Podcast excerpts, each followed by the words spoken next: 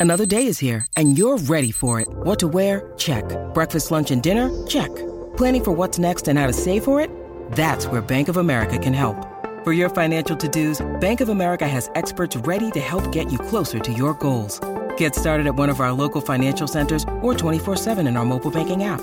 Find a location near you at bankofamerica.com slash talk to us. What would you like the power to do? Mobile banking requires downloading the app and is only available for select devices. Message and data rates may apply. Bank of America and a member FDIC. When you need mealtime inspiration, it's worth shopping Kroger, where you'll find over 30,000 mouthwatering choices that excite your inner foodie. And no matter what tasty choice you make, you'll enjoy our everyday low prices, plus extra ways to save, like digital coupons worth over $600 each week. You can also save up to $1 off per gallon at the pump with fuel points. More savings and more inspiring flavors make shopping Kroger worth it every time. Kroger, fresh for everyone. Fuel restrictions apply.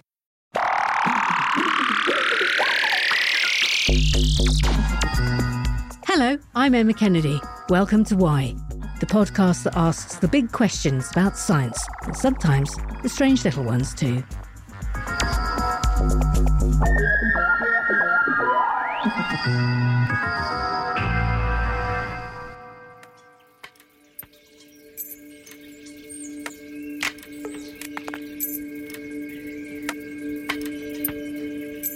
How about this one? Do animals have regional accents? Let me explain. If I had a superpower, there's only one I want the ability to have a conversation with my dogs. I have two Maltipoos. One is smart enough to go to university, the other has bubbles for brains. But because I can't have a conversation with them, I do what most dog owners do and give them voices. My dogs came from a family in Barnsley, so I always hear their voices in a Barnsley accent. You call that a throw? Stupid, right? Or is it? Turns out, dramatic drum roll please, that dogs really do have accents.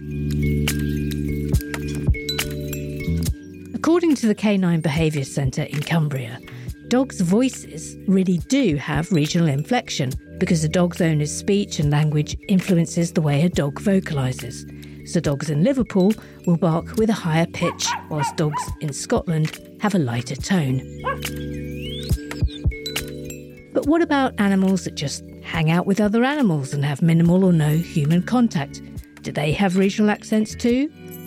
Let's find out.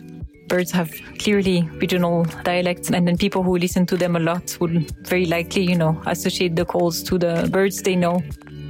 Elodie Mandel-Briefer is Associate Professor of Animal Behaviour at the University of Copenhagen.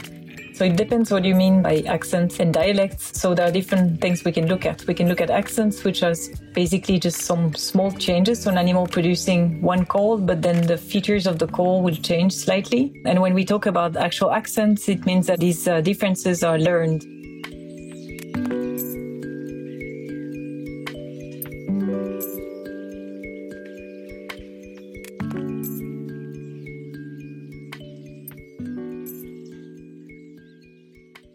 I've read that there's such a thing as a Cockney quack and a West Country moo. Surely that can't be true. It is actually, at least from some species, for example, goats, we found out that they do have proper accents as we think it is. When they grow up in a specific group, then their calls over time will converge. They will become more similar over time, which is quite surprising because we originally thought that all these species there is no influence on the calls except what is innate, so what they just produce from birth. But actually, we found out that at least on goats, they do modify their calls over time. So that might also be the case for cows, for example. That would be exactly what we have in humans. So human accents, we know where we have our pitch is changing a bit more depending on where we are, and, and we pronounce things differently. So location of the animal does actually play a factor. For instance, like if a duck's in a busy city, that that's going to sound different from a duck that's in a sleepy village because I, I presume it's it's battling noise. Yeah. So for species that actually can modify their sounds to some degree, they will then definitely adapt to their environment. So animals that are in very busy cities, they will either shift their frequencies up so they can hear each other or they will talk louder. So they might definitely change their sounds depending on whether they're in a very noisy place or a very calm place. The fact that they shift frequencies up happens very often with songbirds because they are vocal learners. They can change their sounds. They can definitely adapt very much. We know that they have frequencies that are higher, like above the traffic noise when they live in cities. It's interesting you mentioned songbirds there because, again, I read that small songbirds have regional variations. And I was wondering how large are those regional variations? Are we, are we talking town to town or county to county, or would it be larger than that? So in birds, we will talk more about dialects and accents. So accents would be, you know, the same call or the same sound that is slightly changed in frequencies or duration or, or uh, these kind of features, depending on, on where the animals grow up.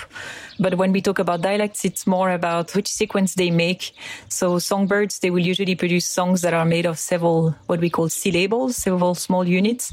And then they will arrange them in a different way depending on, on where they are from. So that's really what we call dialect. So certain, you know, way of arranging these syllables. And so they can be on all kinds of regional distances. So depending on how isolated the populations are. So for example, when I studied skylarks during my PhD, they were in a fragmented area where we studied them in France. They were living in, in fields and separated by cities. And in that case, because they don't really mix these two small communities, you could have dialects as small as two kilometers away. I suppose I want to ask how you can tell that an animal has got an accent. There's singing gibbons in Southern Asia. And there's a version of the guinea pig that lives in, in Africa called the rock hyrax. And both are reputed to have highly localized dialects. What I want to get my head round is how you know what the base dialect is in order to decide that they have a highly localized dialect. Right. So the difficulty is to know if it is indeed a dialect, which means that it's learned. So these differences are basically learned. One option might be, of course, to, you know, isolate individual and, and raise it in isolation, which is not very nice. The other one would be to do uh, some observations. For example, while trying to control for other factors that can influence the accent. So that would be the genetics, for example, or differences in body size or in, in sex or, or other things. So what we did for the goats, for example, we had the chance to have goat kids born from different mothers or the same mother, and they all had the same father. So they were all either full sibling or half sibling and then raised in the same group or in different groups. So we could control for genetic relatedness. And what we saw is that those that grow up in the same group, then over time they become more similar. So we think it, it is some kind of accents. Of course, there are other factors. So it might be that they somehow match each other's emotions. It could be that they are all in the same mood if you want and then vocalize more similarly within a group than between groups. So it could be also other factors that we can control for but that will be the way to go to try to rule out all alternative factors. When you're talking about the language, obviously animals and birds, they don't have language, but they have a, a means of communication. Are there certain patterns of sounds that you know what they mean? Or you know what the animal is trying to convey. And again, this this is just about working out where the differences can be ascertained when you are trying to decide whether, you know, a monkey's got a very strong northern accent, for instance. In human language, we usually refer to external things, so things that are external to us.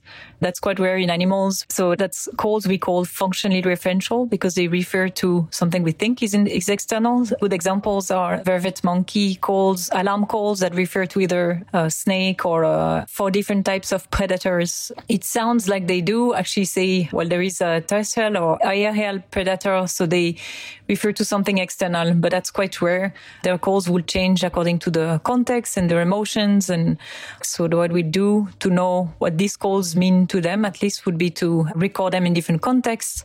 And then we can also ask them if that's the information they extract from the call. So we'll do playback experiments. So we play from a speaker, we play the sounds, and then we see if the response match what we think is encoded in the calls, or at least if they perceive the difference between the calls we play them. So, for example, the most recent study we've done with some colleagues was to build a huge database of calls from pigs that were recorded in different contexts that we could associate to different emotions. And so we ended up with a database of more than 7,000 calls. And then the next step would be to do playbacks. So I played, for example, positive calls to the pigs and negative calls. And I can see that they do react differently. I was expecting them to show more positive signs when I play positive grunts and more negative signs when I play negative grunts. And I found only s- small differences, but they do approach more when I play positive grunts, for example.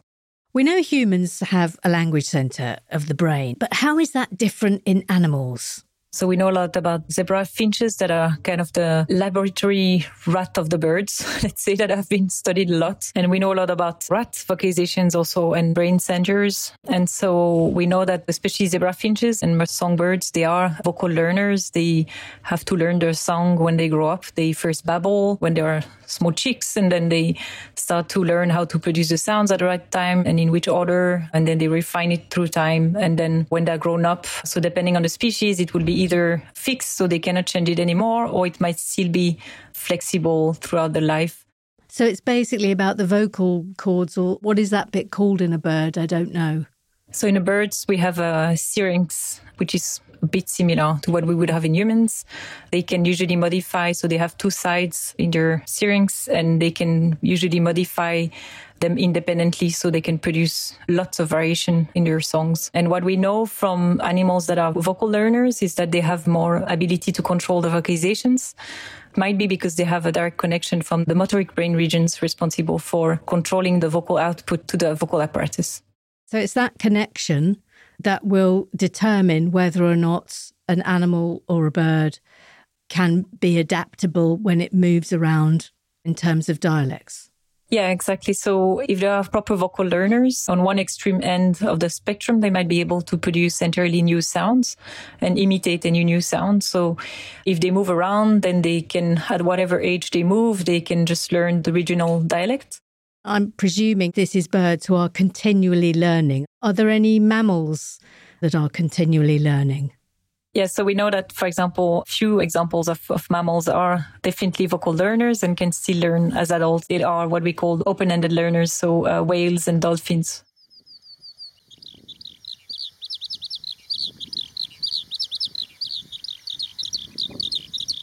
So, with the skylarks, how is it that the differences are discerned? Is it length of call? Is there a shortness? What is it? So it's mainly in the way they produce these small units that we call syllables that I was mentioning before. So basically, if you look at the spectrogram, you can see the shape of the syllables and then you can see, you know, if they first go up or down and they have very specific shapes. So each male skylarks produce a huge number of these small units. They can produce up to more than 300 different syllables, which is quite rare in, in songbird. It's among the most complex songs that has been described. So not only they have more than 300 of these small units, but they also arrange them in a specific order. So when they sing, they basically start going up in the sky. They will sing when they fly, which is also quite rare.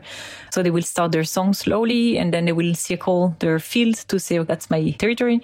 Then while they fly, they will sing and produce these very long songs that are usually between two, three minutes, but can go up to more than 40 minutes. So extremely long songs. So we basically have some parts of the song that look a bit random where they just you know, say whatever they know, like all their syllables, and then some parts that are more specific to that individual, and some parts that are shared with birds of the neighborhood. What I called phrase, maybe seven, ten syllables that are in a very specific order, which all the males of the neighborhood sing in the same way. So that's what I found when I analyzed the songs and to know if they do use this information. So I did playbacks where I played the songs. So I played, for example, the songs of bird from the neighborhood versus a stranger, what we call the stranger bird, like a bird they don't know. And they react much stronger to the bird they don't know. And then I try to kind of fool them. Okay, so if I take sequences of the dialect, so the dialect itself, these small uh, phrases from the neighborhood, and then I place them inside the song of a stranger, will they think it's a bird of the neighborhood? And indeed they do. So when you put these dialect parts inside the song of a stranger, they react as if it was a bird of the neighborhood. The last thing I did is to see if the order is important. So the order of these phrases. So then I artificially mixed up the syllables around to produce the same syllables, but then then they are not in the same order. And when you mix the order up, they don't recognize it as the dialect. So it's really the order of these seven to 10 syllables that is very important for them. So there are 300 syllables available for use by a skylark.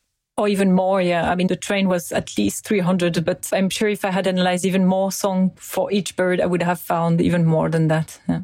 So mathematically, what are the possibilities of differentials that a skylark can produce? Uh, I've never calculated that, but that's quite huge. they have quite huge potential.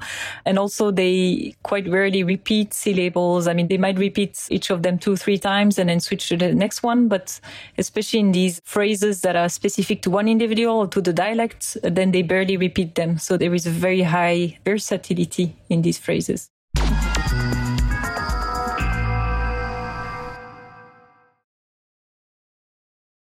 Your brain needs support, and new OLLY Brainy Chews are a delightful way to take care of your cognitive health.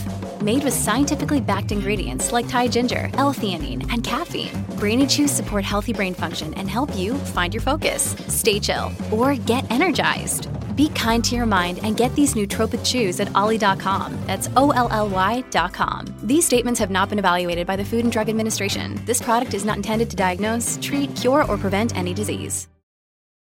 This episode is brought to you by Shopify. Whether you're selling a little or a lot, Shopify helps you do your thing, however you cha-ching. From the launch your online shop stage, all the way to the we just hit a million orders stage. No matter what stage you're in, Shopify's there to help you grow.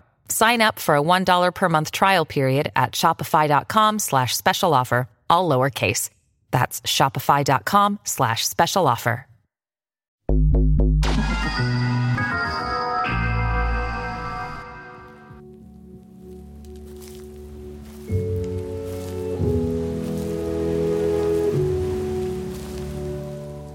So it's confirmed that both birds and mammals are capable of adopting regional accents, and the variety between species is huge.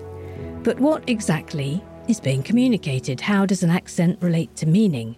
By analysing the calls, is it possible to find out what information is being shared?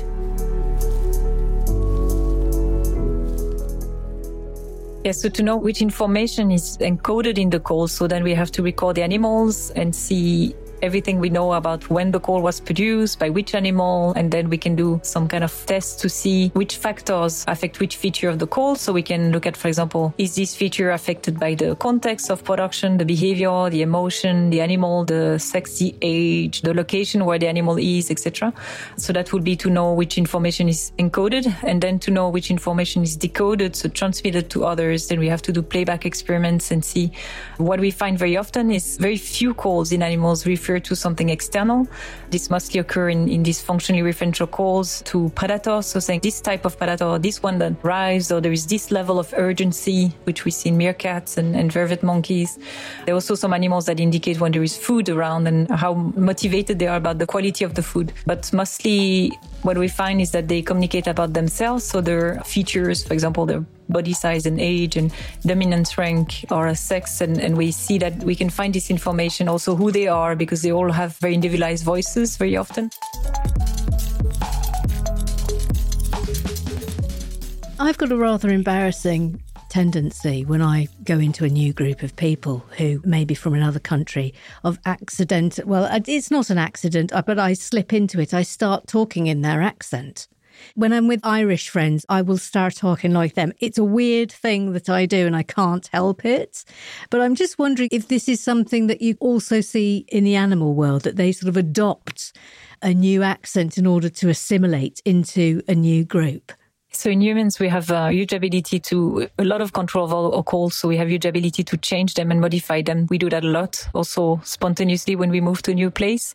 In animals, you might be able to find that in species that have also lots of ability for vocal learning, but you might also find that in species like the goats I mentioned before, where some small parameters might change.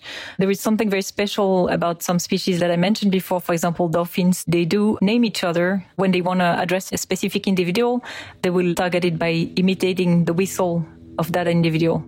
My mind is blown. Dolphins within pods, they give each other names.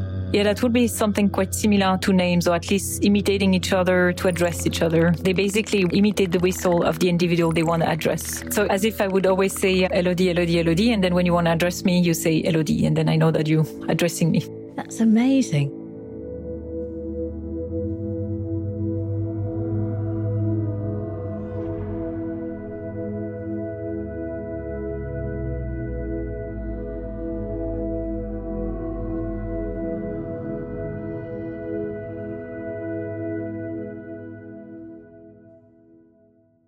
I'm a keen bird watcher and I'm always listening out for bird calls. But again, I was fascinated to see that ornithologists can tell the birthplace of a white crowned sparrow just from its bird song, which, which sort of blows my mind that it can be on that micro level that you can listen to a bird singing and go, oh, yes, yes, you're from a small village in Surrey well, I'm not surprised at all because birds have clearly regional dialects, as we mentioned before.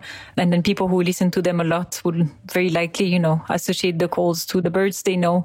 For example, skylarks, each time, even nowadays, I finished my PhD quite a long time ago, more than 15 years ago. And I would, if I hear a skylark song, even just two seconds, I would know that it's a skylark. And I might even recognize, you know, if it's the phase when they are going up, because they do specific sound when they go up, or the phase when they announce that they will go down. They produce specific specific syllables before they start going down.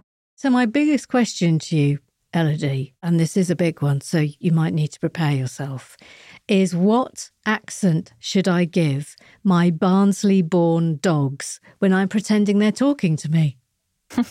so with dogs, we don't think that they have so much ability to learn their sounds or to modify their sounds. So I don't know how much you will be able to to do that. Devastated. I'm devastated.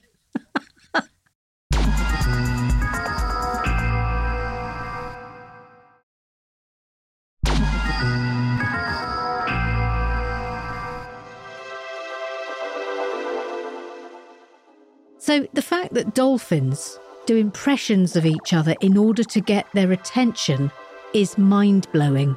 The other thing I found incredible was the fact that skylarks sing for 40 minutes without stopping. I mean, for heaven's sake, someone give them a podcast. That's it for us today on Why. Thank you to Elodie Floriane Mandel Briefer. Thank you very much. We'll be back with more scientific anomalies, conundrums, and weird facts soon. Don't forget to follow the podcast so you don't miss an edition, and follow us on social media too. Links are in the show notes. I'm Emma Kennedy, asking why. See you next time.